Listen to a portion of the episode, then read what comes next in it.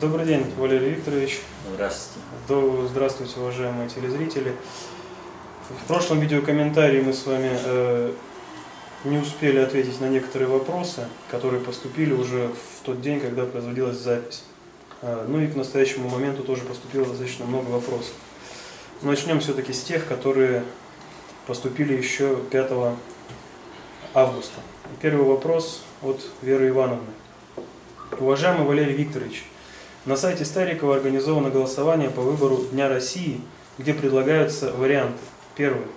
2 февраля 43 года победа в битве под Сталинградом. 12 апреля 61 года первый полет в космос. 24 июня 45 года парад победы на Красной площади. 8 июля 1709 битва под Полтавой, день семьи, любви и верности. И 28 июля 988 года крещение Руси. Стоит ли выбирать сейчас День России, учитывая то, что страна оккупирована, а если и стоит, не лучше ли выбрать пункт первый, то есть 2 февраля 43 года? Пункт э, первый, потому э, как это напоминание о том, что лишь в борьбе можно обрести независимость. Понятно.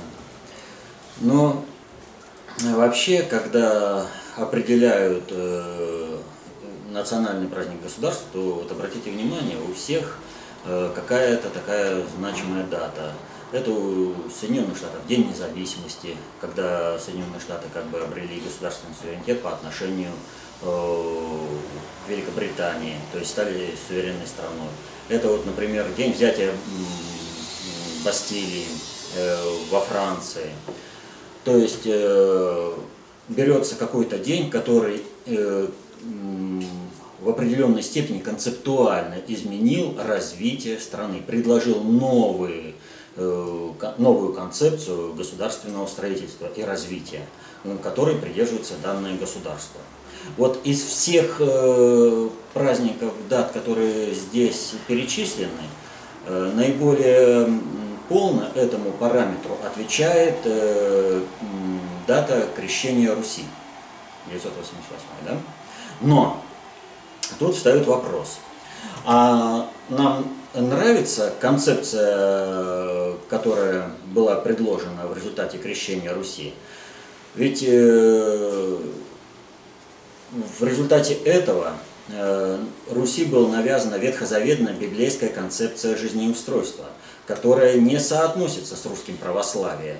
И хотя Русская Православная Церковь как бы представляет симбиоз между этими двумя э, религиозными направлениями, тем не менее, именно следование ветхозаветной библейской концепции и то, что она является доминирующей в РПЦ, э, послужило тем залогом, что э, под руководством этой концепции наша страна пережила множество различных катаклизмов, в том числе и организованные уже в недрах самой РПЦ, например, смути.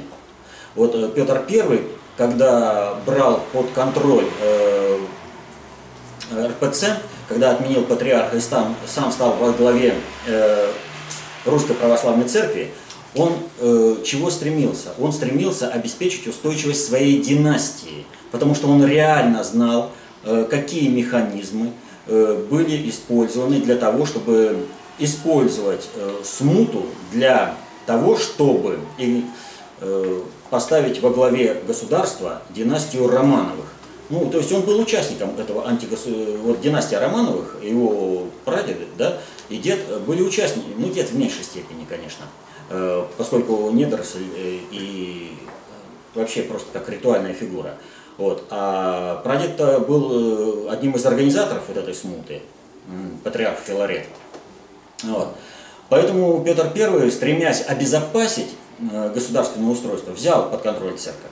Но я к чему хочу сказать. Вот э, в семнадцатом году э, у нас не было ни радио, ни телевидения, ни интернета, ни телефона, ничего. Но в каждом селе был поп. Это идеологический работник. И вот под их идеологическим окормлением страна пришла к кровопролитной гражданской войне.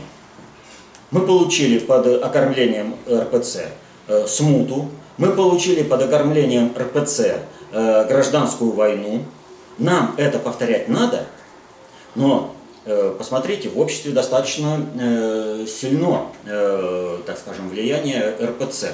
И вот тот факт, что именно эта дата попала в список, говорит о том, что не все в обществе осознали вот эту государственную роль, роль в государственном строительстве РПЦ.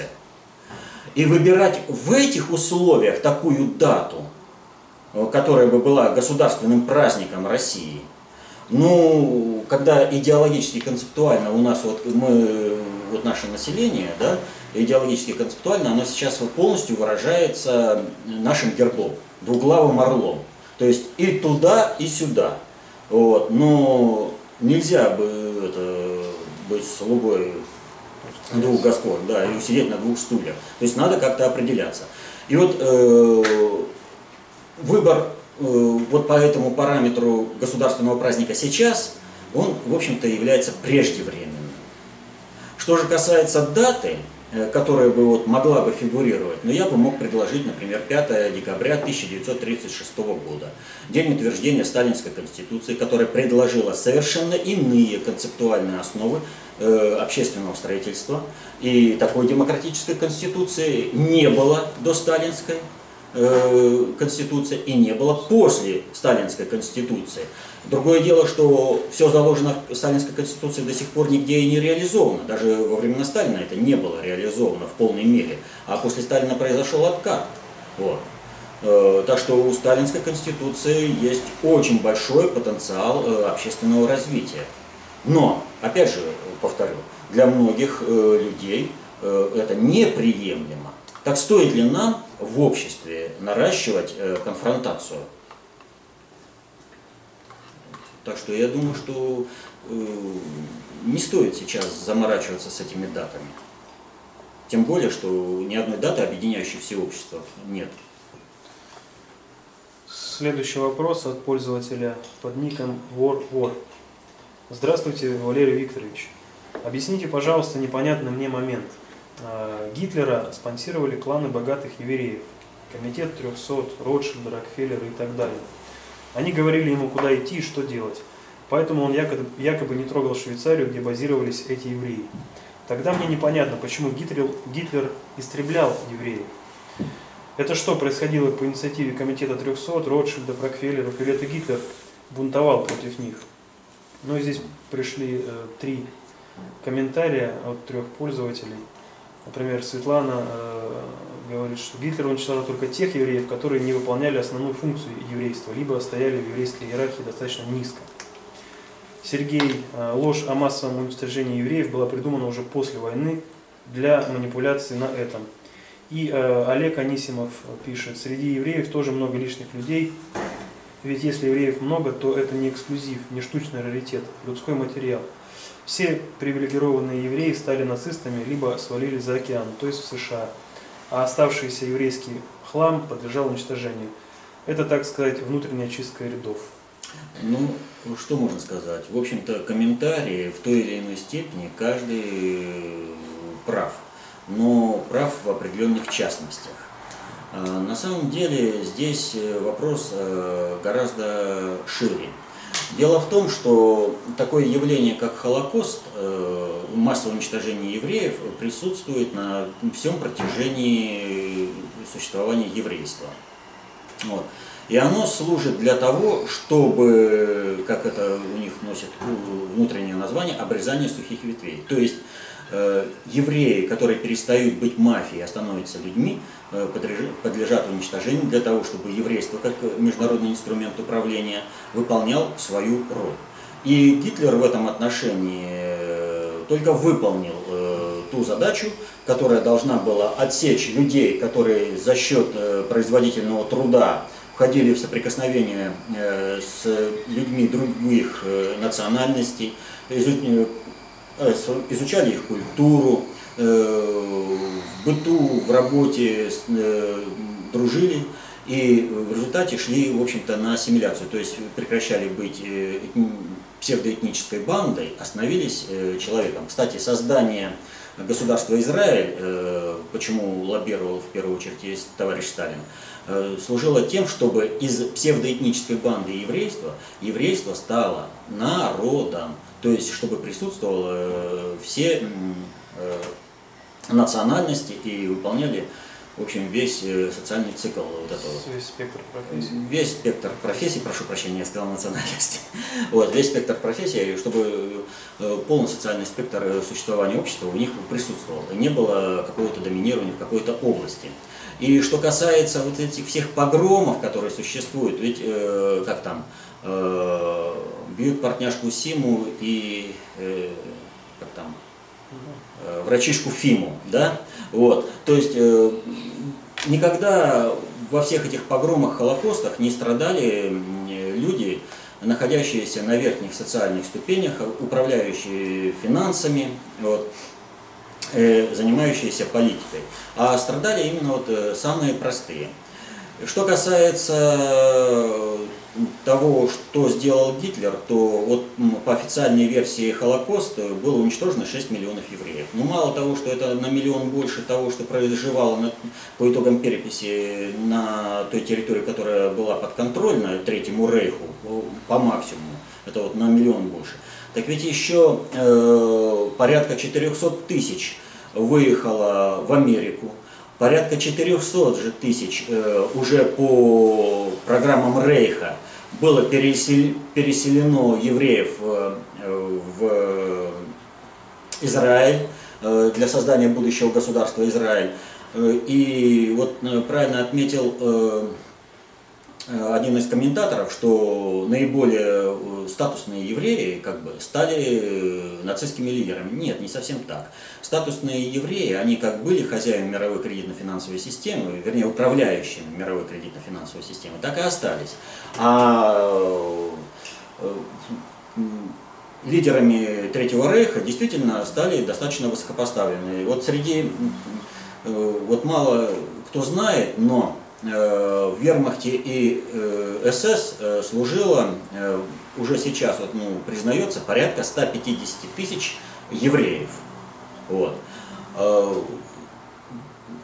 Ну вот в СС э, были евреями. Первый начальник РСХ Кальтен, Гальдер, прошу прощения, Гейдрих, оговорился два раза, вот, э, которого в 1942 году якобы чешские э, патриоты убили в Праге. На самом деле это акция английской разведки, поскольку он не совсем стал угоден в своей деятельности мировой закулисье, которая привела Э, Гитлера к власти.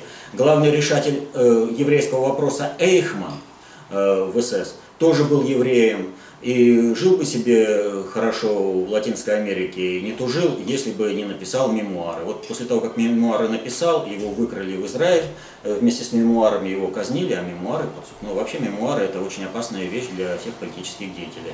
Вот э, Маннергейм, например, тоже неожиданно погиб, как только написал мемуары, и многие. То есть они э, своих мемуарах излагают, в общем, интересную историю, которая не должна быть доступна толпе, поэтому сразу исчезают. Так вот, э, генералами СС были, например, евреи Бах Залевский и Адила Голубчик, э, да и вот главный э, преследователь евреев Симон Визенталь, да, он э, во время войны служил в генеральном штабе вермахта в топографическом отделе. Ну, нормально. После этого стал э, преследовать евреев. Ну, в общем, это можно продолжать и продолжать. Но дело не в этом. То есть, э, вот что сделали евреи э, под руководством Гитлера, вернее, под протекторатом Гитлера? Они сразу стали создавать гетто. Что такое гетто? Это система самоуправления. Вот Александр II, который осмелился убрать черту оседлости, тут же был казнен э, еврейскими э, революционерами. Почему? Потому что вот это компактное поселение позволяло оторвать евреев от общения с, другими национальностями, вырастить э, человека служебного с определенными задачами и направить на это выполнение. Если же еврей будет расти среди других людей, то из него нельзя будет сделать семитского фашиста. Э, поэтому э, сразу же было организовано гетто. Плохая жизнь в гетто заключалась в том, что вот люди, которые были собраны туда, они были собраны как раз для э, селекции. Кого отправить в концлагерь на уничтожение, а кого отправить на освоение земли обетованной в Израиль. Вот. но управляли там полностью сами евреи, и они же были и в полиции, которая внутренняя. Что касается Гитлера, Гитлер э, был, э, вернее, настоящая фамилия Гитлера Шитль Грубер, да, э, в переводе с сборщик налогов. Вот он собрал с еврейства налог вот такой, таким способом. И он выполнил определенную задачу. Так вот, Суть вообще вот этого, этой ситуации заключается в следующем. Мировой закулисье глобальному предиктору необходимо было решить задачу установления своего господства над всем миром, но решить эту можно было задачу в два этапа. На первом этапе, в ходе Первой мировой войны, нужно было сокрушить все э, империи, которые существовали, пусть и подконтрольные глобальному предиктору, но тем не менее, вот мы на, уже неоднократно разбирали, э, упоминали историю династии Романовых как абсолютно подконтрольная династия, тем не менее постоянно выходила из-под э, контроля глобального предиктора э, в лице э, англичан и постоянно срывала э, проведение глобальной политики. Так вот, нужно было сокрушить эти империи и, и поставить там демократические формы правления. А на втором этапе, в ходе Второй мировой войны, нужно было э, создать э, единое управление экономикой. То есть, когда уже все управленческие центры ликвидированы, все формируется, глобализация, процесс объективный. А вот управление этим процессом носит субъективный характер. Так вот, Э, Вторая мировая война, она была запланирована одновременно с, с планированием Первой мировой войны. И она начала подготавливаться э, сразу же после завершения Первой мировой войны. Достаточно сказать, что Франция свою линию Мажино начала строить тогда, когда Германия после Версальского перемирия выплачивала бешеные репарации, и ни о каком реванше в Германии просто быть не могло. И вдруг э, Франция ни с того ни с сего начинает строить очень мощную оборонительную линию Мажино, да, куда вкладываются миллиарды. От кого защищаться? От государства, которое подконтрольно полностью Франции. Да и даже когда Гитлер ввел свои э, воинские подразделения в Рейнскую область, достаточно было, ведь там была какая, только появятся французские войска, сразу же отступить. Но ведь э, позволили, э, то есть э, не просто позволили, а давали Гитлеру возможность, ресурсы для того, чтобы он состоялся в качестве государства, которое можно было бы направить против Советского Союза. Ну там э, вообще по Второй мировой войне достаточно много вложенных, э, которые вот сейчас э, не будем упоминать, но суть же заключается в следующем. Гитлер был э, исполнителем э, воли глобального предиктора – по полной программе. И поэтому ему, к его приходу причастны как э, национальные э, западные демократии, так называемые элиты, да, э, так и глобальный предиктор, который все это организовывал. Но выполнил он не то, что задумывали национальные буржуа там, Франции, Англии или еще кого-то, да, которые стремились привести Гитлера или там той же Америки, а выполнил он совершенно другую задачу, задачу глобального предиктора, на что и не рассчитывали все те, кто способствовал приходу к власти на уровне национальных элит. То есть они, в общем-то, были использованы в темную э, национальные элиты. Вот. А свою роль Гитлер э, пусть не до конца, но выполнил. Вот. И в плане сокращения еврейства. Вот. Ну а вот когда, э, здесь следует сказать еще следующее, вот когда требуют э, не, не трогать пересмотр э, итогов Второй мировой войны, вот, одним из итогов Второй мировой войны является то, что нам говорят, что погибло 6 миллионов евреев. Да? На основании этого государство Израиль, которое к тому времени не существовало, а сформировалось совершенно на другой э, как бы, основе, э, не только на основе тех евреев, которые выехали из подконтрольных Германии Третьему Рейху территорий, вот, э, после войны по инициативе Советского Союза является государством-паразитом, которое Германия до сих пор э, содержит по полной программе. Вот захотелось провести программу перевооружения израильской армии. Германия тут же вставляет э, в свою расходную часть своего бюджета этот пункт. Вот. как собственное государство Израиль не функционален и не состоятелен. И вот это Почему вот Израиль постоянно находится в войне, это средство глобального предиктора помешать еврейству стать народом. То есть в постоянной войне при наличии общего врага э, процесс становления нации э, и функционирование полномасштабной вот этой экономики, которая весь спектр профессий может э, дать обществу, очень и очень сильно затруднен. Я ответил на вопрос? Ну, в принципе, да, здесь mm-hmm. основной вопрос был. Почему Гитлер не трогал евреев-то? А, соседней Швейцарии, трогал да. Швейцарию. А почему якобы? Он э, не трогал Швейцарию. Швейцария функционировала нормально.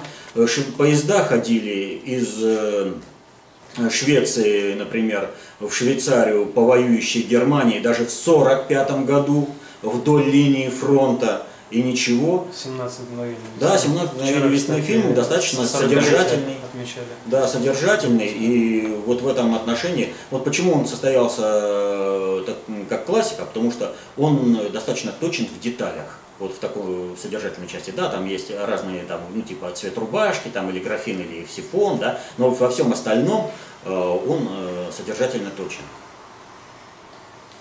Следующий вопрос э, от Максима из Кемерово. Ну, тут даже скорее не вопрос, а предложение. Здравствуйте, Валерий Викторович. Если это возможно, посвятите отдельный выпуск методологии оценки управленческой деятельности региональных руководителей. То есть расскажите о способах, как и по каким критериям оценивать управленческий труд. Хотелось бы рассмотреть методику на примере оценки деятельности губернатора Кемеровской области Алтайского края в сравнении. Много статей в прессе против Тулеева. Хочется объективно разобрать его управленческую деятельность без эмоций и в сухом остатке? Ну, вопрос достаточно объемный. Вот, э, не знаю, как э, здесь отдельную передачу, но кратко можно сказать следующее. Методика, она изложена в достаточно общей теории управления. И вот без освоения э, достаточно общей теории управления, краткое изложение, оно будет непонятным. Вот, поэтому здесь надо именно осваивать достаточно общую теорию управления. Что касается сравнения деятельности губернатора Тулеева с губернатором Алтайского края, то встает вопрос, а с каким губернатором Алтайского края сравнивать? С Суриковым Александром Александровичем, с Евдокимовым э, Михаилом Сергеевичем или Карлиным Александром Александровичем. Да? Вот. Это будут совершенно разные сравнения. Если с Суриковым у него было достаточно плодотворное взаимодействие и выгодное и Алтайскому краю, и Кемеровской области, то с чего начал э, тот же Михаил Сергеевич Евдокимов, так вот он начал рвать э, связи экономические именно с Кемерово. Вот. Причем выгодные, исключительно выгодные Алтайскому краю. Вот. Э, ну а по Карлину здесь, э, как бы сказать, он э, старается, как будем говорить так, э, и корабль не тонет, но и под парусами не плывет. Вот. Значит, что касается деятельности Амана Гумировича Тулеева, то в принципе всю его деятельность следует оценивать позитивно. Э, несмотря на колебания определенные политические, которые были, он, э, можно сказать, если так э, пошутить, колебался вместе со всей страной. Но у него направленность именно на защиту интересов населения того, той области, которую он руководит. И даже вот когда в 99 году страна стояла на грани Э, полномасштабного краха, э, не надо забывать, что именно Тулеев в целях обеспечения устойчивости, понимая провокационность действий э, главы так называемой Сибирской республики генерала Лебедя, ну вот, которого планировали на это дело, но вот, он э, пошел не в плане создания республики, это, в объединении этой республики, он пошел э, на как бы отделение области, что ли. Это, конечно, сепаратизм не является позитивным действием. Э, вот и но тем не менее, он, его сепаратизм выразился в чем? Он тут же объявил, что будет формировать э, свой э, золотой запас области. То есть он думал о том, как область будет жить после того, как рухнет э, Россия в 99 году. А надо отметить, что в то время то, что Россия рухнет и рухнула, да, были уверены абсолютно все. И выхода как такового из этого уже практически не видели. Ведь не забывайте, что именно в это же время, в 1999 году, были, летом были проведены учения Соединенных Штатов э, в степях Казахстана, здесь у нас под Алтаем, когда были высажены десантники, а э, легенда учений была такая, в некой азиатской стране восставший народ ставит к стенке президента, и там нужно навести порядок и обеспечить поставку энергоресурсов на Запад. Э, и все прекрасно знали, что Соединенные Штаты отрабатывают как бы наведение и захват природных ресурсов э, уже России. Э, противостоять этому на уровне государства не было никакой возможности, пока был Ельцин. Все изменилось, когда пришел к власти, к управлению в стране Путин – и здесь, надо сказать, э, Тулеев э, был одним из последовательных э, губернаторов, кто работал уже на воссоздание государства.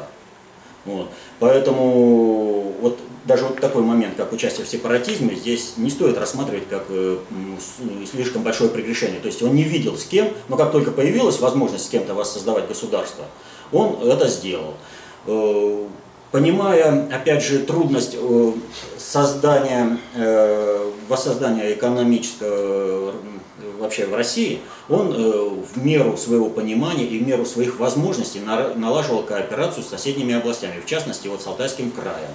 Результатом вот этой деятельности стало то, что Тулеев, он запустил целый сектор производства машиностроения, сельскохозяйственного машиностроения, которое у него отсутствовало. Он Э, на основе этого смог поднять свое сельское хозяйство настолько вот в области, что смог обеспечить э, зерном, э, хлебом э, самообеспечение, чего у Кемеровской области никогда не было э, во время Советского Союза, имеется в виду. То есть э, деятельность его э, достаточно созидательна и позитивна. Ну, э, в меру того, что он понимает. И я одно могу сказать, что если бы в России было гораздо больше Э, таких губернаторов, как Тулеев, то раздробленность страны и экономическое возрождение страны шло бы гораздо большими, э, более сильными темпами, чем оно сейчас идет. Ну, вот это вот коротко, это очень коротко. Следующий вопрос от Александра. Здравствуйте. Вы обещали рассказать про прелесть, в кавычках, комбинации, в которой Строскана назначили членом наблюдательного совета Роснефти. Заранее благодарю, Александр, Санкт-Петербург. Так, ну, я тогда оговорился по это, наблюдательный совет Роснефти. Он э, Всероссийский банк э, реконструкции регионов, как это называется, это подконтрольный Роснефти. Вот он там э, входит в наблюдательный совет. Вот. Но тем не менее от этого, в общем-то, ничего не меняется, э, как сказать, в этой прелести комбинации. Заключается же она, э, если опять же очень коротко, заключается она в. Не в противостоянии, да нет, можно сказать, в противостоянии э, собственно государства Соединенных Штатов и глобального предиктора. Вот, э, в той мере, в какой Соединенные Штаты своей внешней политикой влазят в глобальную политику глобального предиктора. Так вот, э, суть э, этого была такая. Глобальному предиктору в целях обеспечения собственной жизни на планете Земля, они, может быть, и пожертвовали бы жизнью на планете Земля, если бы у них была технология перелететь на какую-то другую планету и там бы э, продолжать э, жить вот таким самоедским способом, уничтожая экологию и экономику этой планеты. Но э, улететь никуда не могут, поэтому необходимо обеспечить э, продолжение жизни на планете Земля. Соединенные Штаты 5% населения, э, потребляют 50% мировых ресурсов и производят 40% мирового мусора. Это, в общем-то, вот когда кто-то там э, заблуж... говорит о том, что вот там живут бедные, это, люди, за... нужно иметь в виду второй параметр, производят 40% мирового мусора. То есть, фактически электроэнергия, вообще энергия, которую они потребляют, она идет на производство мусора. Это одноразовая цивилизация одноразовая это, посуда, одноразовые дома, одноразовая одежда и все прочее. Поэтому э, в накопление как такового ничего не идет. И это нация мигранты, когда э, путешествуют ну, с одной-двумя сумками. Вот. То есть фактически э, Соединенные Штаты просто перемолачивают ресурсы непроизводительно, которые у них есть, не давая ничего своему населению. Раньше давали, но сейчас ничего не дают. Э, ну, это тоже политически. Так вот, а в чем заключалось следующее? Соединенные Штаты, Соединенные Штаты, как государство-паразит, должны быть отстроены от управления миром. Они сейчас выполняют роль мирового жандарма. И отстроить нужно, вернее, эта отстройка произойдет через крушение доллара. Но доллар в одночасье нельзя опустить, э, потому что под обломками долларовой пирамиды рухнет вся экономика всего мира. Поэтому к этому процессу нужно подготовиться. И э, что было сделано? Э, как вы помните, э, был такой э, государственный деятель Муаммар Каддафи. Так вот, ливийские инвестиционные фонды смогли перекрыть э, поступление ресурсов э, в Международный валютный фонд.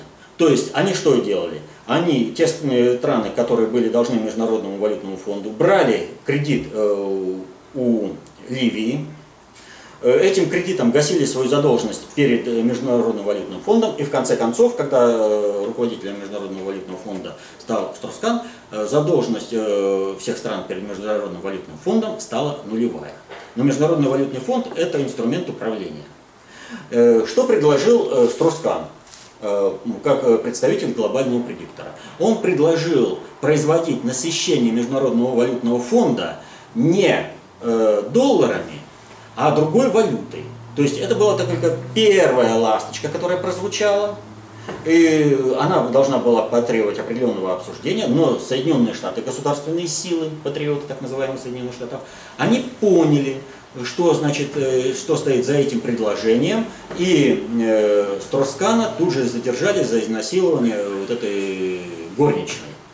То есть э, именно государственные механизмы, опять же, влезли вот своей политикой в глобальную политику э, глобального предиктора. То есть произошло определенное столкновение. Но поскольку Соединенные Штаты достаточно сильные, и глобальный предиктор управляет не структурно, а бесструктурно, значит нужно было сделать определенный шаг назад.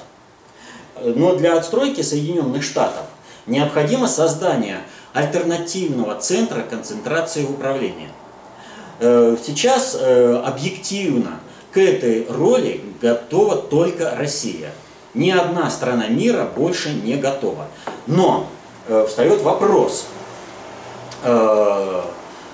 если России позволить состояться как центром концентрации управления альтернативным Соединенным Штатам, и на основе этого произвести отстройку Соединенных Штатов э, от управления миром и отстроиться от э, доллара, то тогда встанет вопрос того, что глобальный предиктор будет за, э, зависеть от э, России. На это, как в том фильме, на это я платить не могу, Поэтому им нужно искать какие-то механизмы. Какие механизмы может найти глобальный предиктор в отношении э, России? Один механизм – убрать Путина, который э, своей глобальной политикой, а он реально проводит глобальную политику, который реально своей глобальной политикой э, противостоит глобальной политике глобального предиктора. И Путин показывает более эффективное управление на всех уровнях. Следовательно, чтобы отстроить Путина, нужно провести какую-то оранжевую революцию с непонятными, с непредсказуемыми последствиями.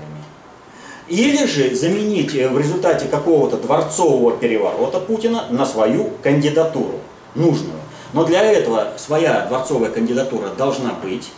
Она должна обладать определенным весом в обществе, чтобы ее поддержали – И до такой степени, чтобы она была управленчески сильной, то есть не было заложником кланов, которые придут и поставят. Да? Ну вот как у нас знаем мы одного товарища, да, заходит один человек, говорит, делай так, ага, заходит другой человек, делай так, ну я же только что, делай так, и вот э, этот раздрай у него в голове, он отражается на э, всей политике, э, на всем управлении в России. Нужен самостоятельный, мощный, сильный и состоятельный человек во главе государства. Найти такого человека среди российской элиты весьма и весьма проблематично. Вот. А задачи управления, они ведь не могут быть отложены на потом. Их в шкаф не положишь, их нужно решать по мере поступления. Не будешь решать, то решат за тебя. Следовательно, э, но Путин э, не может навязать э, свою волю глобальному предиктору, поскольку его не поддерживает управление здесь в полной мере. То есть, решая глобальные задачи и заставляя внутреннее управление работать на решение внутренних задач России, вот, Э, Путин, тем не менее, э, не пользуется поддержкой среди чиновничества. Ну, он об этом сам говорил. 80% его решений не выполняются. Все, что выполняется, это все приходится ему решать через Запад, так называемый. То есть он Западу говорит, ребята, если будем действовать так, вы получите такой результат. Если будете так, вы получите такой результат. Выбирайте. Они выбирают, естественно, то, что приведет к их выгоде. И, соответственно, Путин предлагает вариант, который приведет к выгоде России пока дойдет до конкретного чиновника, снижение, происходит э, снижение быстродействия, происходит снижение эффективности этого действия. Поэтому Путину необходимо формировать собственную команду. Вот. Но э, глобальный предиктор не может полностью отказаться от Путина, потому что Путин, э, повторю, проводит глобальную политику эффективнее, чем сам глобальный предиктор. Он видит методы разрешения различных проблем. Следовательно, им нужно стараться вписать. Надо договориться. Как договориться? Путину нужно обеспечить устойчивость развития в России, отсутствие оранжевых революций. Вот. Западу нужно обеспечить подконтрольность действий Путина. Ну а здесь подконтрольность действий кто кого перехитрит.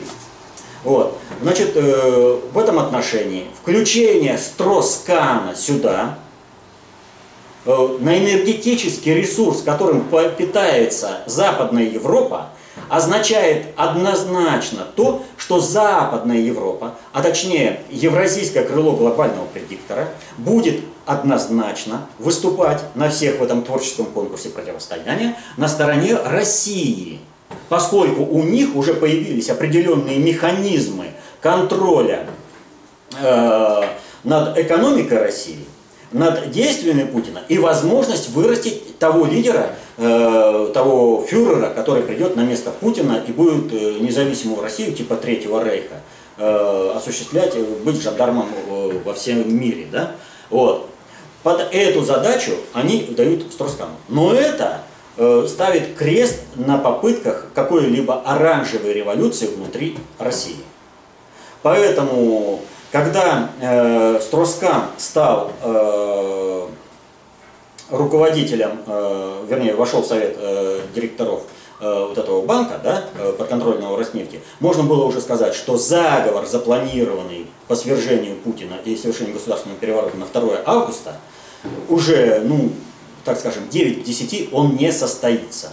Поскольку в этом заговоре не заинтересованы э, структуры Э, европейского глобального предиктора. И вот, э, как показали последующие события, вот смотрите, э, у нас товарищ Шойгу после рыбалки совершил, в общем-то, действие, которое до этого ну, беспрецедентное. Министр обороны в сопровождении министра иностранных дел отправился в турне по западным странам. А куда он в первую очередь направился? В Рим. А потом, когда там все обсудили, он отправился в Соединенные Штаты. Ну, это, в общем-то, э, достаточно, как бы вот сказать, та плата за то, чтобы не было оранжевой революции, не было государственного переворота в августе месяце. Ну, это ну, большая, но в то же время она вполне соизмеримая и э, выгодная России. Вот. Поэтому наличие Строскана э, в руководстве э, российской вот этой энергетической компании означает то, что Россия по факту вышла на уровень уже функционирования центра, альтернативного центра концентрации управления в мире. Альтернативного Соединенным Штатам имеется в. Объемлющего?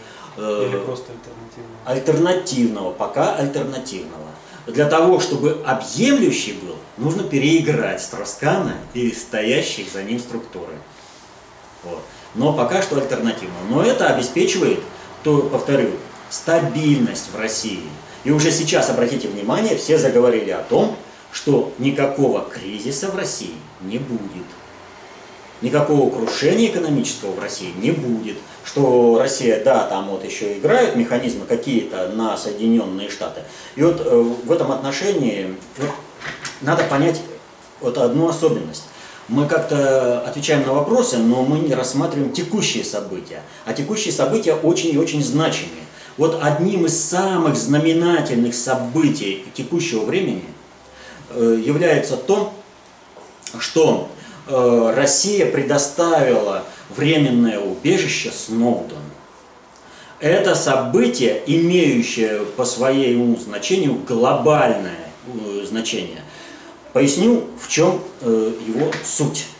Значит, в 1989 году когда был еще Советский Союз, альтернативный Соединенным Штатам, это была сверхдержава, Соединенные Штаты на основании своих внутренних законов предъявили некие требования президенту суверенной страны Панаме Норвегии. Мы не будем говорить там, какая это страна, в какой степени суверенна, там все прочее, не будем. Для нас важно вот что. Есть страна, она как бы признана суверенной. И есть Соединенные Штаты. У этой Панамы есть внутренние законы, и есть внутренние законы у Соединенных Штатов. Задача президента Панамы, как и любой другой страны, соблюдать свои внутренние законы. И ему до внутренних законов Соединенных Штатов, э, по большому счету, до фонаря. Но Соединенные Штаты предъявили ему нарушение американских законов. Это абсурдное требование напрягло тогда весь мир. Как так? На каком основании? И все внимательно посмотрели на Советский Союз. А что же будет делать Советский Союз? А как там Горбачев, душка-то, который перестройку там затеял? Вот, Горбит, да. Вот. А Советский Союз молчит. А Соединенные Штаты посылают спецназ, арестовывают президента страны, судят, отправляют его в, э, в американскую тюрьму, и э, весь мир снова на Советский Союз смотрит. Ау, Советский Союз, что мы делаем? Советский Союз молчит. Горбачев действовал таким образом, что всему миру стало понятным, что в мире теперь есть только один хозяин, что внутренние законы Соединенных Штатов являются безусловной доминантой и приоритетный по отношению к любому внутреннему законодательству внутри любой страны, том числе и Советского Союза. И вот когда Советский Союз так просел под Соединенные Штаты, признав приоритет внутренних американских законов над законами Советского Союза, вот так сложился Пакс Американо, когда Соединенные Штаты стали безраздельно навязывать всем и вся э, свои, своих требований. И все знали, не подчинишься Соединенным Штатам. Он, Советский Союз рук это, перед Соединенными Штатами смирился. Да, до 91 -го года еще два года, но реально Советский Союз потерял полностью любой суверенитет на любом уровне в 89 году, в декабре 89 -го года, когда арестовали Норвегу. Что же произошло со Сноуденом? Сноудена нам запихнули. Реально запихнули. Нам хотели как?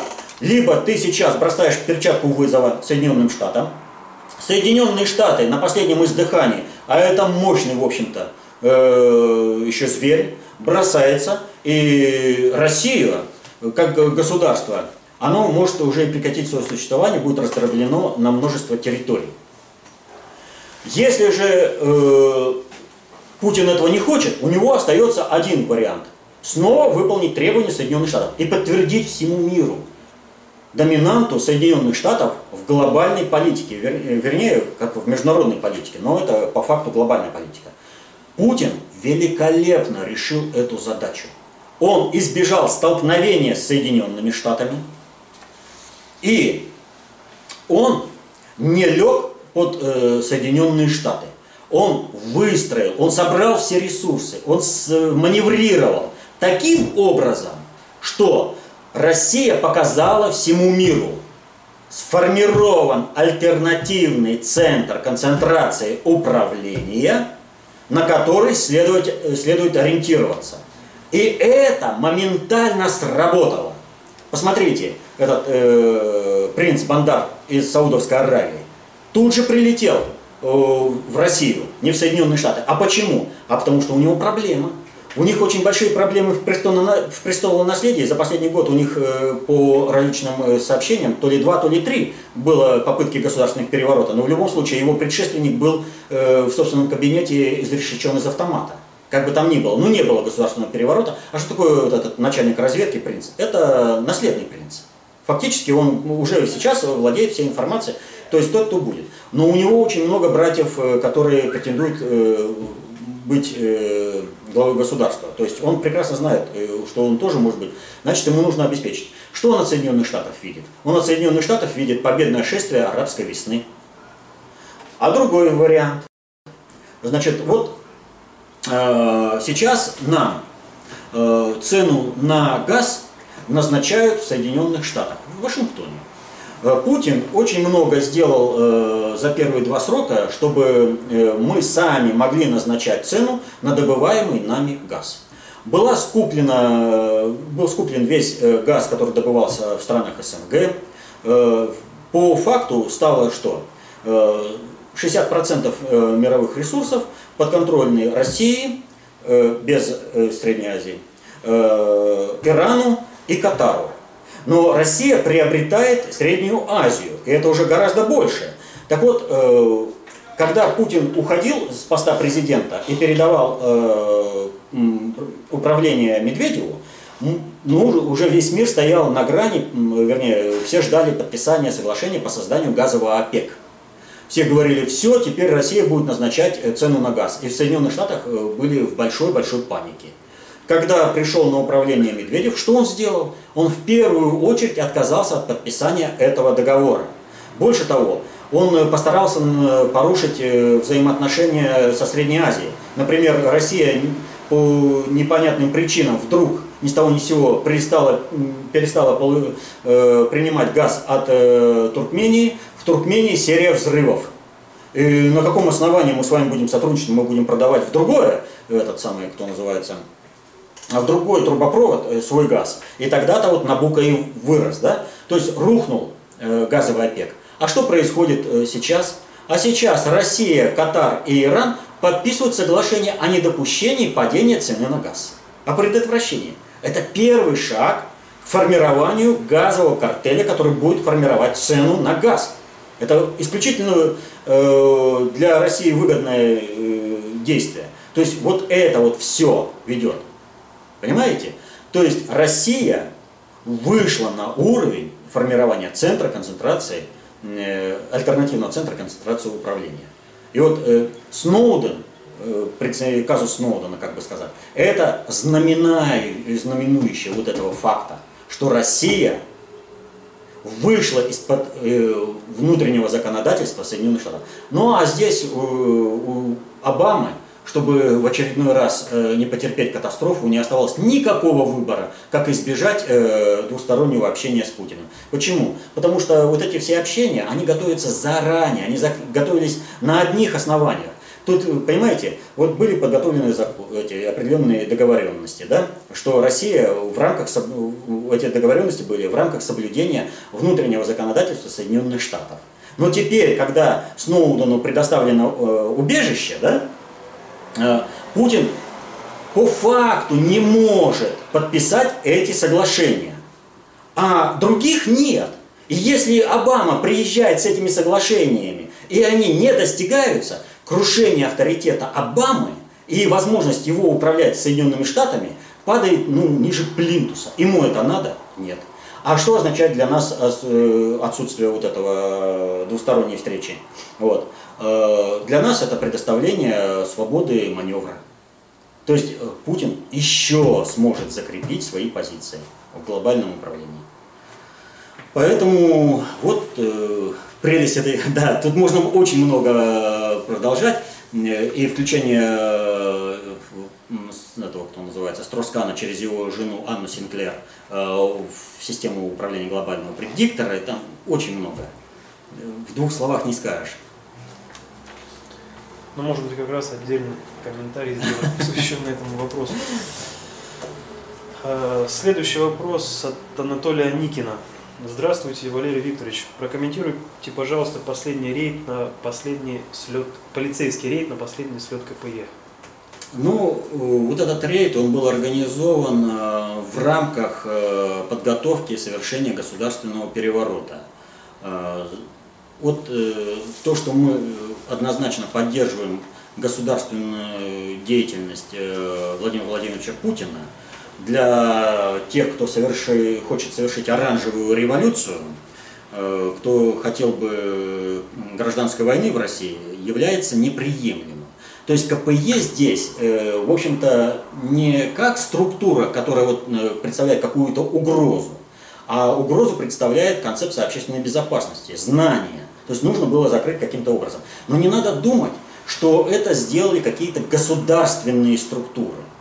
Это делают не государ... подчеркну, не надгосударственные, а не государственные структуры, на уровне, так скажем, референтной группы. То есть вот э, первый шаг, он был сделан здесь, у нас, э, в Алтайском крае. Помните публикацию в журнале «Местное самоуправление на Алтае», где полный бред по концепции общественной безопасности был изложен в качестве рекомендации для управленческих структур. Это по этому поводу мы написали письмо. Вот. Так вот, в чем суть? Руководитель Э, совета э, редакционного э, является председатель законодательного собрания, учредителями законодательное собрание и администрация края. Там достаточно статусные люди, которые обсуждали на редакционной коллегии вот это вот все. И они говорят, ну, а уже была известна наша реакция на этот материал, и они говорили, ну материал слабый, его публиковать ни в коем случае как бы нельзя, во всяком случае в том варианте, в котором они хотели первоначально публиковать. Вот. Э, потому что там не только вот э, по концепции понаворочено, там ну просто бред был, э, за который я когда говорил, там, ну, вы извините, для того, чтобы вот это написать, вот этот бред, да, там э, жрец Меригор и прочее, да, вы должны пользоваться э, публикациями э, у нас. То есть, если бы мы вот определяли генерала Петрова как э, верховный жрец Меригор, там, да, вы бы могли это написать. Иначе это клевета. На каком основании вы все это подзаборную это собираете и пишете, да? Вот. То есть вот это они все как бы поубирали, но тем не менее. Так вот, э, редактору э, журнала было запрещено рассылать этот материал редактор журнала, э, несмотря на запрещение, разослала этот материал э, по адресам, доступным ей. И когда там стоял вопрос, э, давайте вы этот материал доработаете, не стоял вопрос о том, что этот материал вообще не надо печатать, давайте вы этот материал доработаете и опубликуете его уже в августовском, сентябрьском номере. Нет, если мы его не публикуем в мае, тогда будет уже поздно. А чего поздно? Чего она не, не сочла нужным посвящать. Вот. Но поскольку они выбирают для реализации вот именно вот таких вот людей, которые ну, пишут, вот уровень понимания вообще процессов управления, он выразился вот в этой статье. Вот. Поэтому я бы рекомендовал э, здесь э, читать, э, ну вот у нас на сайте есть э, о возбуждении вот этого уголовного дела, там э, этому следователю следовало бы романы писать, буйная фантазия, чего только не напридумывала, да? И вот наше письмо по факту публикации в журнале «Местное самоуправление» это вот э, два материала, которые должны быть взаимодействованы. Цель вот этого нужно было, на, они понимали всю бесперспективность действий наезда на концепцию общественной безопасности. Понимали. Но им нужно было именно сейчас обездвижить поддержку Путина. Пусть фрагментарную, пусть это самое, э, не, вернее, как фрагментарную, потому что нет такой структуры, которая бы сильно поддерживала. Но, как говорил Пушкин, э, никакое богатство в мире не перекупит э, влияние обнародованной мысли. Им нужно было убрать обнародование мысли, которое бы работало на стабилизацию положения в стране и недопущение оранжевой революции. Вот именно в этом плане им нужен был создание прецедента.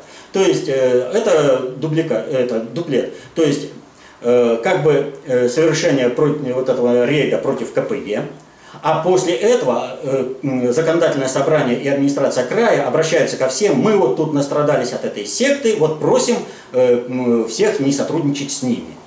Вот, мы обращаемся. А там уже э, люди дальше это ретранслируют. Вот там, видите, у них вот опыт есть работы. Ну а опыт, э, вот если бы они настрадались, да, это была бы совершенно другая ситуация. А, в общем-то, у нас нормальная, как я считаю, нормальная работа.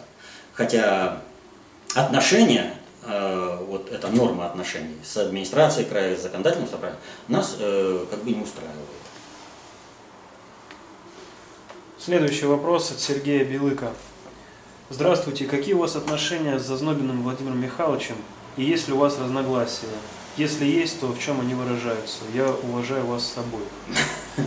Ну, вопрос какой-то э, с подвохом, я не знаю. Но отвечу очень коротко. С Владимиром Михайловичем у нас нормальные отношения, разногласий не было. И я не вижу вообще почвы для разногласий. Надеюсь, вопрос... Краткий да. вопрос, краткий ответ. Следующее сообщение оставил Александр. Э, Я работник администрации одного из муниципалитетов одной из западных губерний. К нам поступило указание произвести перепись всех свиней, проживающих в нашем городке – якобы для своевременной их вакцинации от приближающейся к нам африканской свиной чумы какой-то или что-то в этом роде. Люди насторожены, некоторые признаю, э, признаются в поголовье, э, сдают соседей, а некоторые с опаской скрывают своих питомцев. Что это, к чему готовятся, какие возможные провокации уже были и чего можно было бы ожидать? Ну, уже по сути это провокация. Вот э, здесь э, надо понимать следующую вещь. До 61 года, э, по-моему, в 61 году на 1 мая сбили Пауэрса, да? Вот, э, э, небо СССР не было защищено вообще. Над СССР летали как хотели.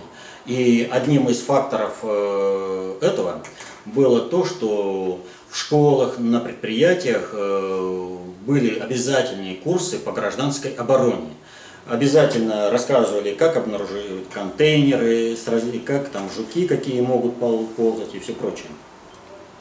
Так вот, э, э, после того, как небо было более-менее закрыто, эта опасность ушла и людьми обычно не осознается. Но с крушением Советского Союза э, Россия, как и все страны СНГ, да и западные, в общем-то, они потеряли защиту от различных видов биологического вот этого оружия. И результат не замедлил сказаться. В мире снова пошли эпидемии тифа, чумы, холеры, снова фиксируют, то есть болезни, которые, казалось бы, уже ушли безвозвратно. Но при этом э, вот это же используется для нанесения экономического ущерба. Вот. И э, вот эта вот перепись это может в принципе означать то, что государственному управлению России в принципе известна примерно не, некая информация о том, где возможно проведение какой-то вот такой диверсии, когда поголовье э, какого-то домашнего скота будет заражено каким-то вирусом. И государство к этому должно быть готово. Но другое дело, что э, государство это не монолит. В государстве находятся разные силы. И как это будет использовано, зависит, в общем-то, э, от э, политической активности как самих граждан, э, воздействующих именно на управление, так и внешнеполитической обстановки. Я вот, например, не исключаю, что для того, чтобы осадить становление центра альтернативного центра концентрации управления, Соединенные Штаты вполне, как государство, могут применить по отношению к России бактериологическое оружие в той или иной степени. В меньшей степени против людей, в большей степени э, против поголовья э, домашнего скота. Это, с одной стороны, э, экономический ущерб, а с другой стороны, расшатывает политическую обстановку в стране. Так что здесь надо быть готовым ко всему. Следующее сообщение оставил пользователь под ником «Товарищ». Здравствуйте, как вы оцениваете перспективы бойкотирования Олимпиады Сочи 2014 педерастами? Все? Да. Ну, короткий вопрос, короткий ответ. Не приедут, но им же хуже. Все. То есть, понимаете, какая ситуация? Ну, вот э, есть такой анекдот. Э, сэр, э, а, там, что там это, э, за шум?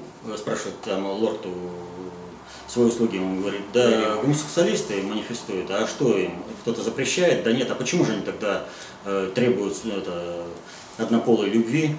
Пидорасы, сэр. Так вот, здесь ситуация такая, вы уж определитесь, что вам, пропаганда гомосексуализма или спорт? Вот. Если они выбирают пропаганду, ну пусть пропагандируют ее где хотят. Здесь их не будет, но нам же лучше. Вот. А, если они выбирают спорт, то их э, сексуальная ориентация по-крупному, подчеркиваю, по-крупному, да, э, как бы вот э, в бытовом плане, она никого не волнует. Ну, кстати, вот сейчас тоже были вопрос, предложение со стороны США тоже бойкотировать Олимпиаду. Ну, они раскручивают это. Здесь в общем-то, они пытаются сделать э, хорошую мину при плохой игре. Но пусть они используют, что хотят. Ну, вы, выбрали они способ вырождения через педерастию, ну, это их выбор. Вот. А спорт несет здоровый образ жизни. Ну, это наш выбор. Они, они кажется, там водку выливали что, да? А, в Нью-Йорке? Ну, бог с ними. Вот как бы там ни было, да, вот, я тоже не считаю, что водка является национальным напитком, это оружие геноцида, но вот в рамках сложившейся ментальности, идеологии, да, в результате этого среди тех людей, которые пьют, э, в общем-то показатель такой, э, водку пьют только настоящие мужчины. То есть, э, ребятки, ну, с вами все понятно. Вот. Ну а дальше просто людям объяснить, что Настоящие мужчины как раз водку не пьют, но и не ведут себя как пидорасы. То есть они нормальные гетеросексуалы. Следующий достаточно большой вопрос, но здесь на прошлый наш ответ э, Сергей Радьков. Э, в передаче «Вопрос-ответ» за 29 июля, который вышел 2013 года, в ответе на вопросы о вегетарианстве были упомянуты некоторые, некие очень дорогие растительные компоненты, которые необходимы человеку, если он не ест мясо. Хотелось бы тут конкретики, потому что моя практика и практика многих других людей говорит о том, что отказ от мяса не только не вреден, но и только полезен. Я не ем никакие дорогие растительные компоненты. На еду трачу не больше, а вероятно и меньше мясоедов и здоров, и не менее социально активен, чем был бы на мясоедении. Даже два года сыроедения не смогли изменить этого факта. И еще, некоторые считают, что можно, например, использовать молоко коров и не есть мясо, и это якобы уменьшит вред. Здоровью да, но этически это та же самая эксплуатация животного. Съедят его в конце жизни или просто снимут кожу, кожу и выбросят, совершенно ничего не меняет. Кроме того, экономическая эффективность животноводства на порядке ниже, чем чисто растительное хозяйство. Животноводство серьезно ограничивает развитие по причинам, перечисляются. Необоснованная эксплуатация животных, повышенные затраты, снижение разнообразия фауны, снижение эффективной площади, а значит уменьшение максимального возможного населения. Хотелось бы узнать отношение к этому.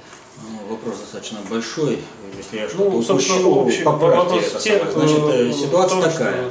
Прежде всего, я не говорил о каких-то э, там редких, дорогих продуктах. Я говорил о другом. Я говорил о том, что в настоящее время в мире сформирована культура питания, основанная на мясоедении. хотим мы того или нет, она сформировалась объективно. То есть человеку требовались э, определенные питательные вещества, которые он восполнял через мясо.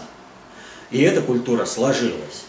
Э, в результате сложившейся этой культуры э, во многих областях существует определенный недостаток просто в товарной массе ну, грибов, орехов по доступной цене в том объеме, в котором это необходимо для питания.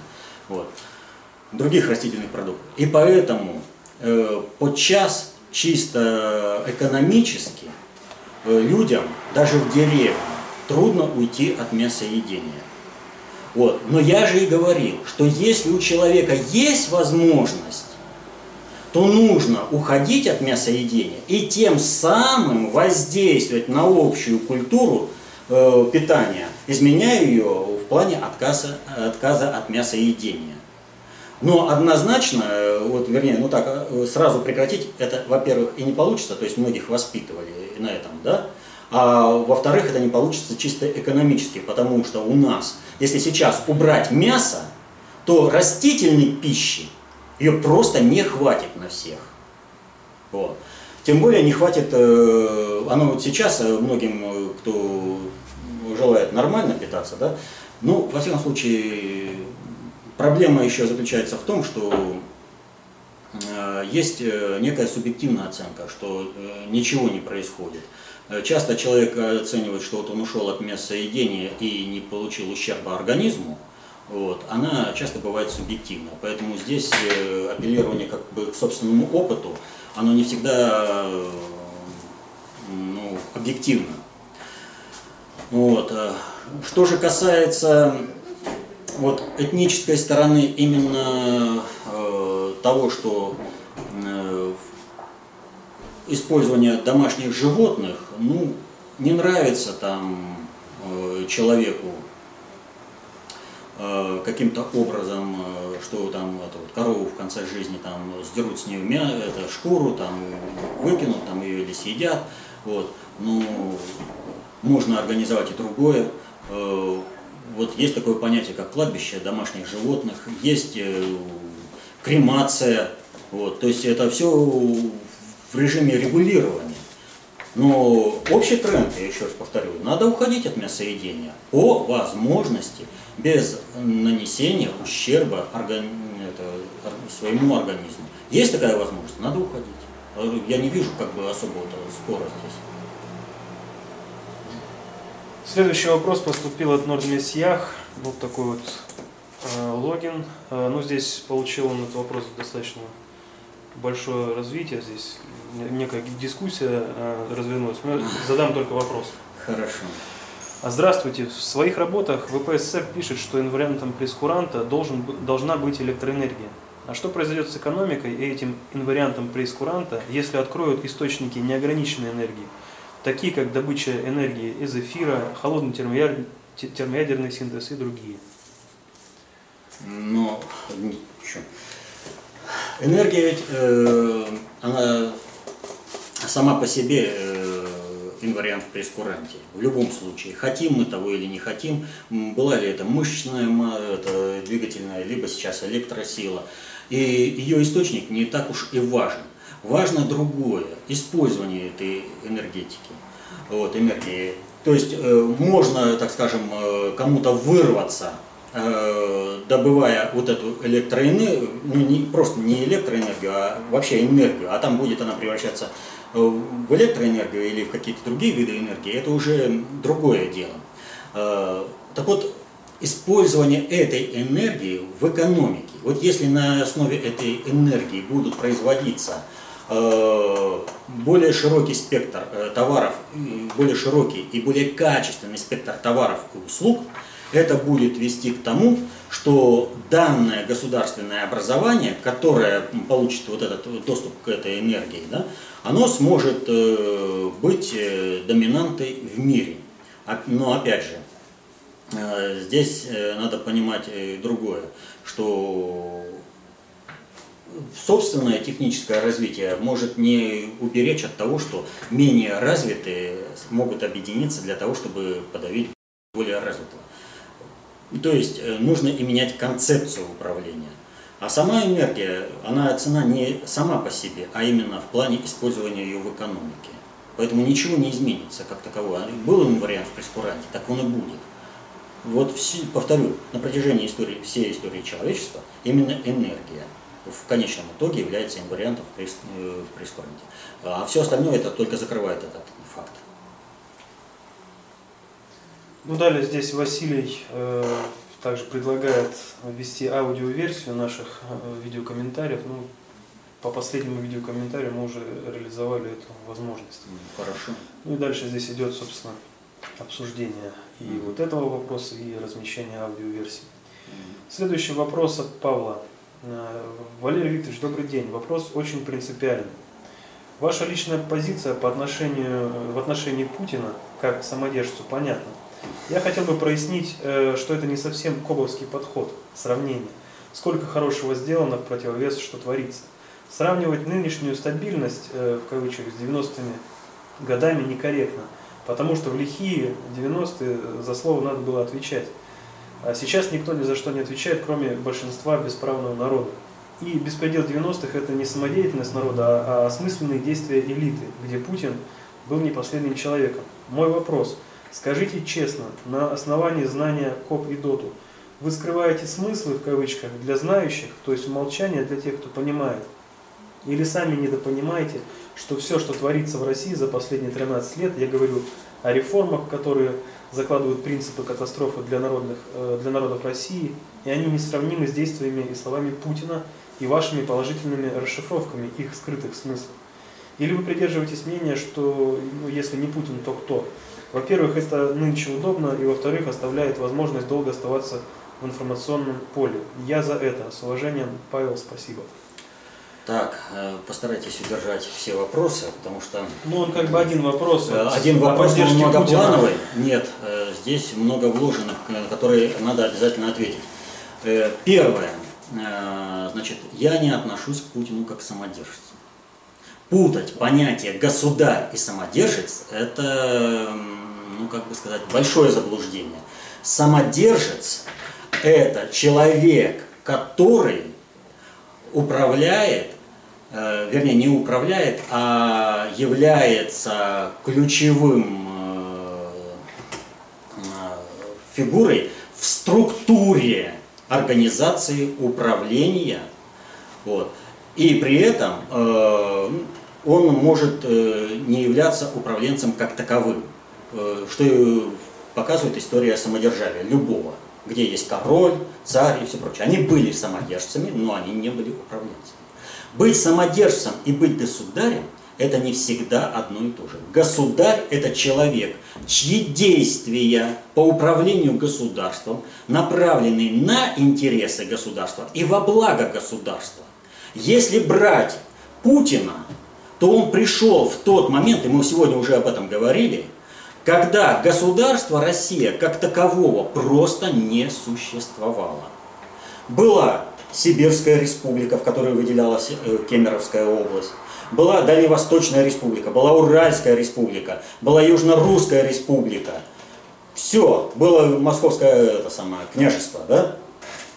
Как такового государства не было. Больше трех тысяч законов, которые понаписали в регионах, пришлось переделать, чтобы восстановить э, это, кто называется, единство государства. Вот. И Путин это сделал. И, и вот поэтому при любом отношении он уже вошел в историю как государь. Вот многие самодержцы такого э, титула удостаивались только ритуально, но не были государями по факту. Путин государь по факту. Хотят того люди или какие-то там вот, антипутинцы, или не хотят там и все прочее. Но нужно оценивать объективно. Как там будет с нашей поддержкой Путину в будущем, это во многом зависит от самого Путина, потому что мы поддерживаем ровно настолько, насколько видим его действия соответствуют нашему э, пониманию того, как надо управлять и к чему стремиться. Вот. Следующее. Э, некая абстрактная элита объединилась и она там чего-то сделала. Ну что же эта абстрактная элита за 4 года, ну как бы профукала, мягко так скажем, все, что сделал Путин за 8 лет в плане подготовки экономического прыжка России. Где газовый ОПЕК, где наша авиация, где наша э, э, космонавтика, где экономика вообще. Все, что Путин делал, Медведев все порушил. Почему? Да очень просто. Потому что вся элита, начиная с Советского Союза, вот начиная с 60-х годов, э, начали формировать э, зарубежные фонды, начали выводить э, свои средства сбережения туда, за рубеж. И они э, не на конвергенцию, они э, на вхождение в Запад э, планировали и тем самым установить мировую там революцию. Ну, кто что планировал, это уже. Но тем не менее, все элиты уже советского времени планировали вхождение туда. И вот что порушил э, Юрий Владимирович Андропов, за что он, кстати, и поплатился.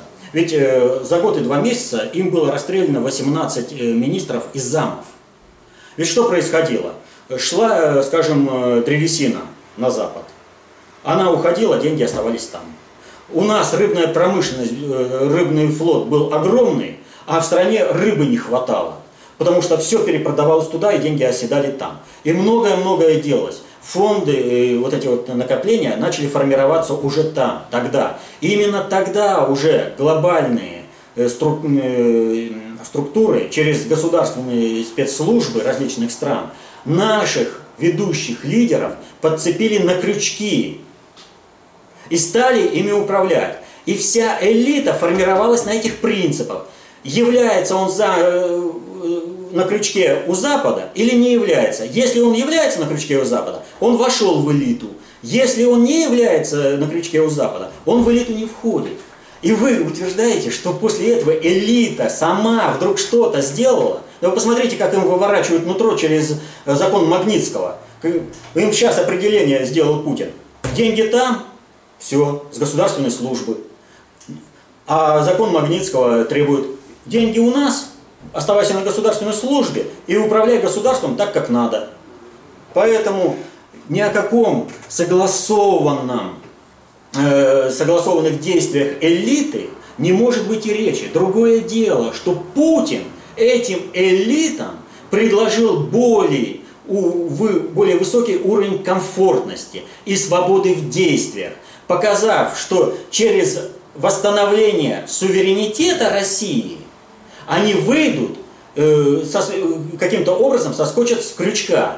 Но каждый отдельный, это элитарий, да, он не собирался э, лично соскакивать. Потому что он знает, его завтра лишат всех этих денег на Западе. А то и могут посадить в тюрьме на Западе.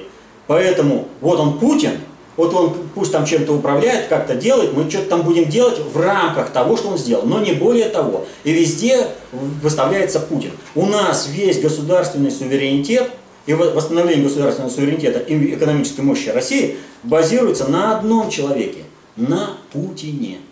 И, э, мягко говоря, э, это даже не заблуждение, я не знаю, это нужно жить на Марсе, наверное, или в Соединенных Штатах. Когда утверждать, что поддерживать Путина комфортно, обеспечивать какой-то комфорт. Поддержка Путина означает неизбежные проблемы в отношении с государственными структурами. Неизбежные. Мы их постоянно испытываем. Это жуткое давление со всех сторон. А вот другой вариант, когда предлагают, вот тут все, пожалуйста, будешь поддерживать Медведева или за все хорошее против всего плохого, пожалуйста, тебе финансирование из Госдепа, тебе полный, полная возможность входа в государственные структуры и все прочее. Здесь полный открытый карт-бланш, здесь все легко и просто. А вот если поддерживаешь Путина, вот здесь рогаток в колеса, выше, ну, это, выше крыши. Что там еще из таких вот, еще на что-то я там обратил внимание? Ну, собственно, все. Ну, если не Путин, то кто? Что вы а... такого мнения? Предложите. Ведь здесь же ведь вопрос такой. Не Путин, так кто? Ведь мы-то исходим из чего? Мы должны поддерживать не человека как такового, да? Мы должны поддерживать действия человека. Ведущие, в чем-то мы поддерживали Ельцина, были такие моменты. Вот. Поэтому ну, вот все, что работает на благо государства, надо поддерживать. Этим самым обеспечивать этому человеку возможность работать на государство, обеспечить его безопасность. Ну вот еще вы скрываете смыслы или сами Ни недопонимаете, в коем случае. что все это творится Цель- на 13 лет? э, Цель нашей деятельности – объяснить все, что происходит. Именно поэтому, чтобы раскрыть смыслы, мы ведем свою общественную деятельность. Именно поэтому нам мешают. Ну а ваша личная оценка, что мы там понимаем, не понимаем, ну, она базируется на вашей мере понимания процессов управления. Здесь мы ничего не можем сделать, мы никому ничего не навязываем. Мы объясняем, мы говорим, вот, пожалуйста, есть знания, пожалуйста. Если вам надо, возьмите, разберитесь и соотнеситесь. Если вам не надо, ну, насильно мил не будешь. Но наша деятельность как раз э, является именно той деятельностью, которая вскрывает смыслы так, как мы их понимаем. Мы их доносим до людей, и каждый человек волен сам определиться, надо ему это или не надо. Правильно мы считаем или неправильно. Но здесь в смысле о том, что то, что творится за последние 13 лет, А что несопоставимо с действиями и словами Путина. Ну как это несопоставимо? Вы посмотрите, Путин единственный человек из всех общественных лидеров мира, который вы- делает то, что говорит. Вот э, по этому, кто называется, Daily Mail, по-моему, английская газета, опубликовала э, такую статейку там о рейде милиции по иммигрантам. Да? Статья так слабая. Но вот дискуссия, которая там развернулась среди английских читателей этой газеты, она показывает, насколько там высоко ценят Путина, сравнивая его с действиями своих национальных элит. Насколько они понимают, э, насколько Путин дееспособен, понимающий и действительно властный. То есть власть – это реализуемая на практике способность управлять. Вот. Государь, кстати, это и выражает. А вот самодержец – это титул. Ну, тогда перейдем к следующему вопросу от Юрия Федосеева.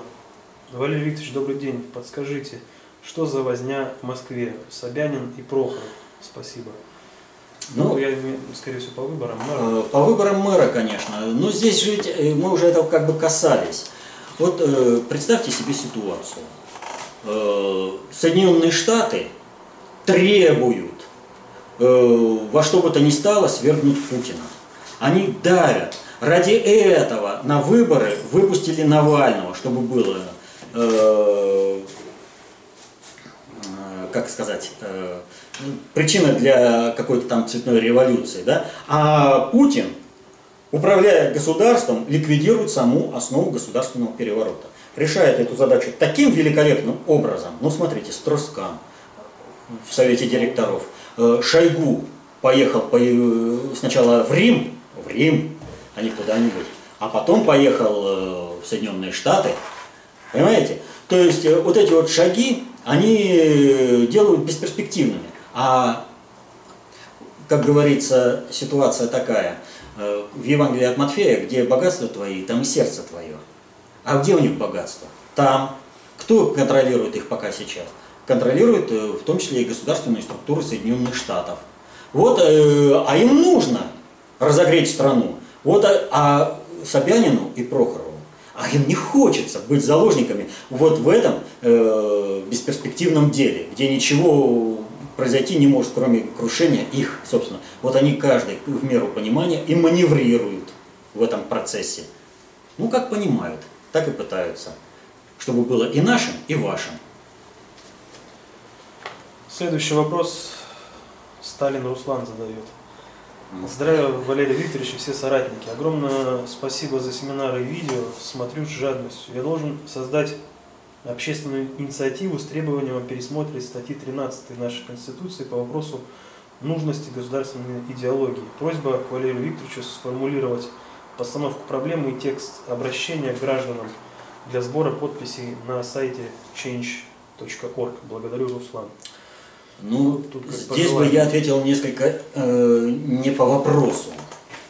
Э, и вот почему. Значит, э, мы уже, вот, отвечая на этот вопрос, э, несколько раз касались того, что, несмотря на то, что в Советском Союзе законодательство было одно, э, Конституция была одна, но государственный суверенитет мы по факту полностью потеряли и стали колонией уже с 89 года, когда легли под американское внутреннее законодательство с Норвегией. Да?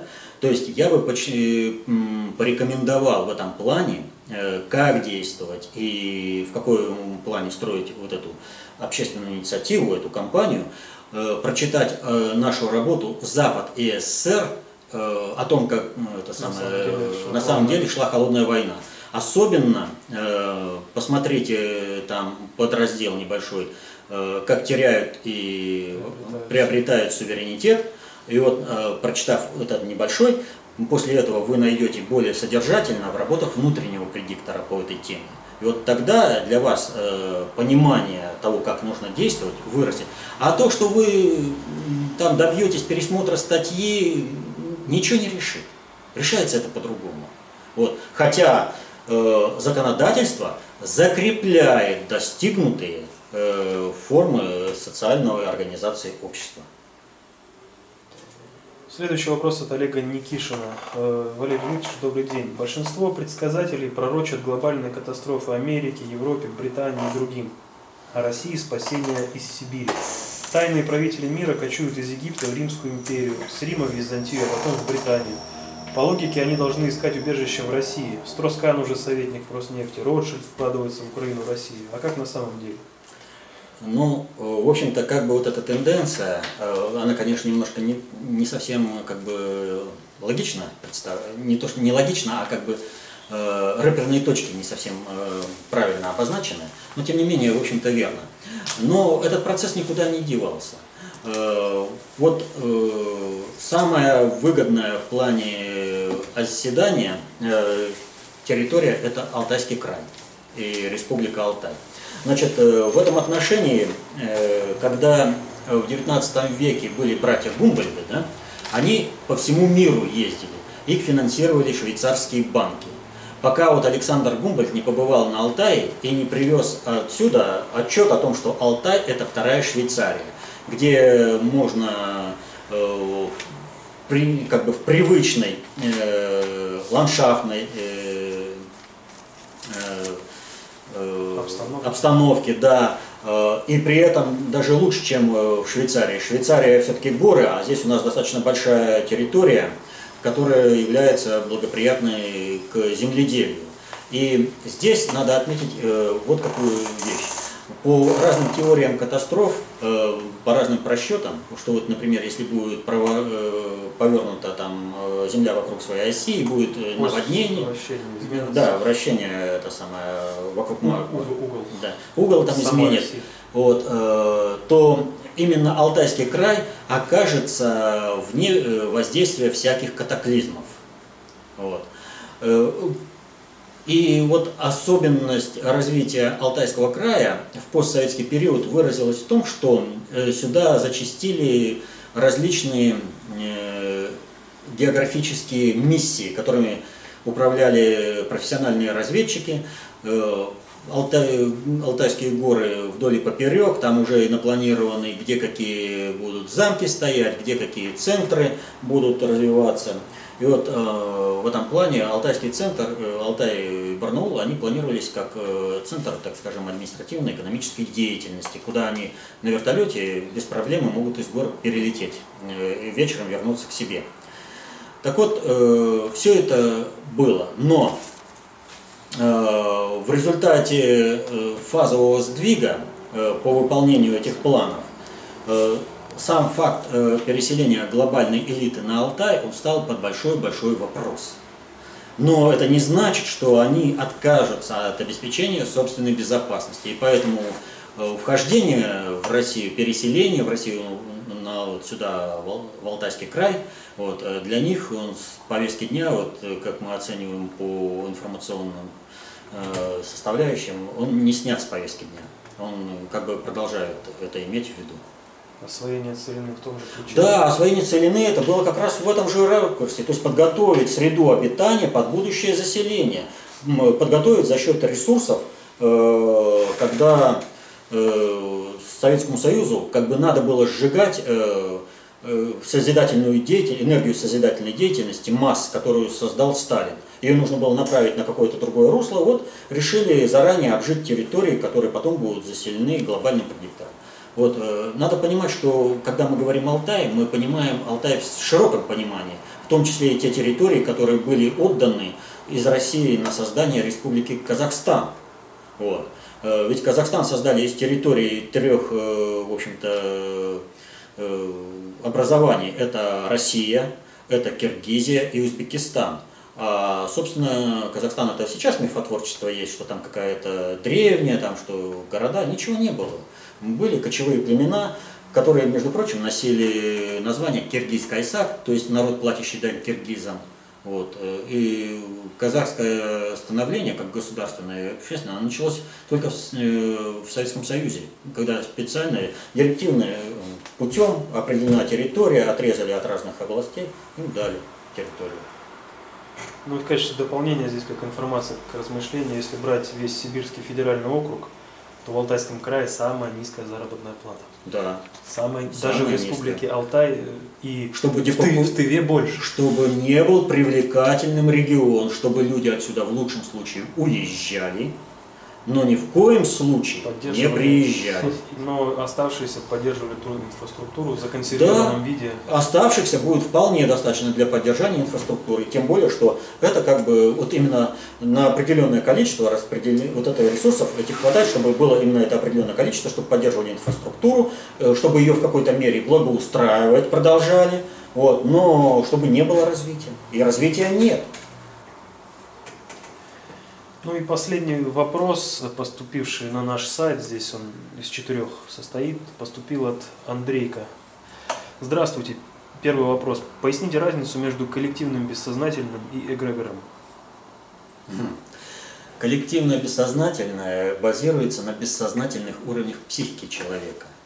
Вот. А эгрегор, он э, создается в результате определенной деятельности людей в определенных условиях. И может э, не затрагивать вот эти это, э, подсознательные уровни. Вот. При этом э, коллективное бессознательное, э, как таковое, в эгрегор без определенных действий не объединяется. Второй вопрос. На данный момент предлагается множество вариантов бестопливной энергетики. Двигатели, бедини, Тесла на основе электролиза воды, на постоянных магнитах, плюс было множество лиц, давших человечеству теорию эфира, торсионных полей и рыбников. Со своей теорией электроатомов некоторые же не видят будущего безмирного атома в новом воплощении ториевой энергетики. Каким вы видите будущий источник энергии?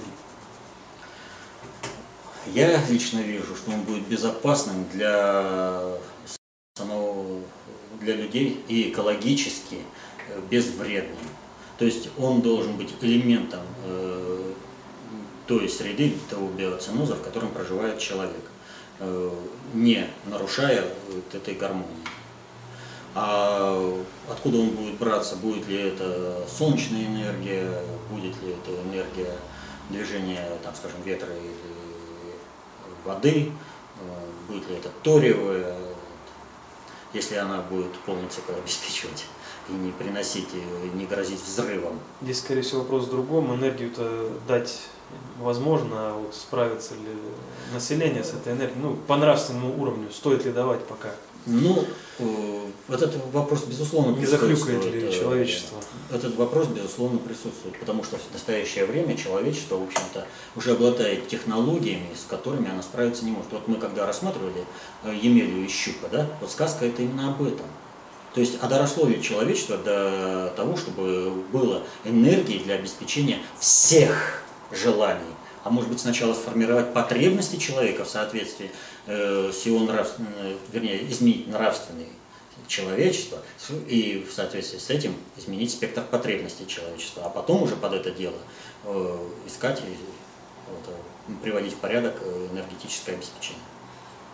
Третий вопрос. Арабский мир жил без алкоголя, судного процента, э, придавливающего влияния женщины. Казалось бы, тепличные условия. Так почему они не дали человечеству глобальную концепцию управления на основе Корана? Ну, во-первых, потому что в Коране нет, э, э, не изложена концепция управления. То есть вот, кон- э, э, такая концепция изложена в Библии. А Коран, он, в общем-то, если говорить, он технологическая книга. Во-вторых, э, современный ислам живет не по Корану. То есть освоить знания, которые есть в Коране, э, оно не получилось у людей в этих традиционных исламских э, э, как сказать, не цивилизация, а общественных объединениях, потому что коранический ислам и ислам реальный – это две большие разницы. Что же касается алкоголя, ну,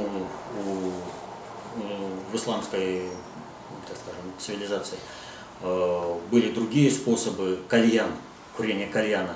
Чем он отличается? Ничем.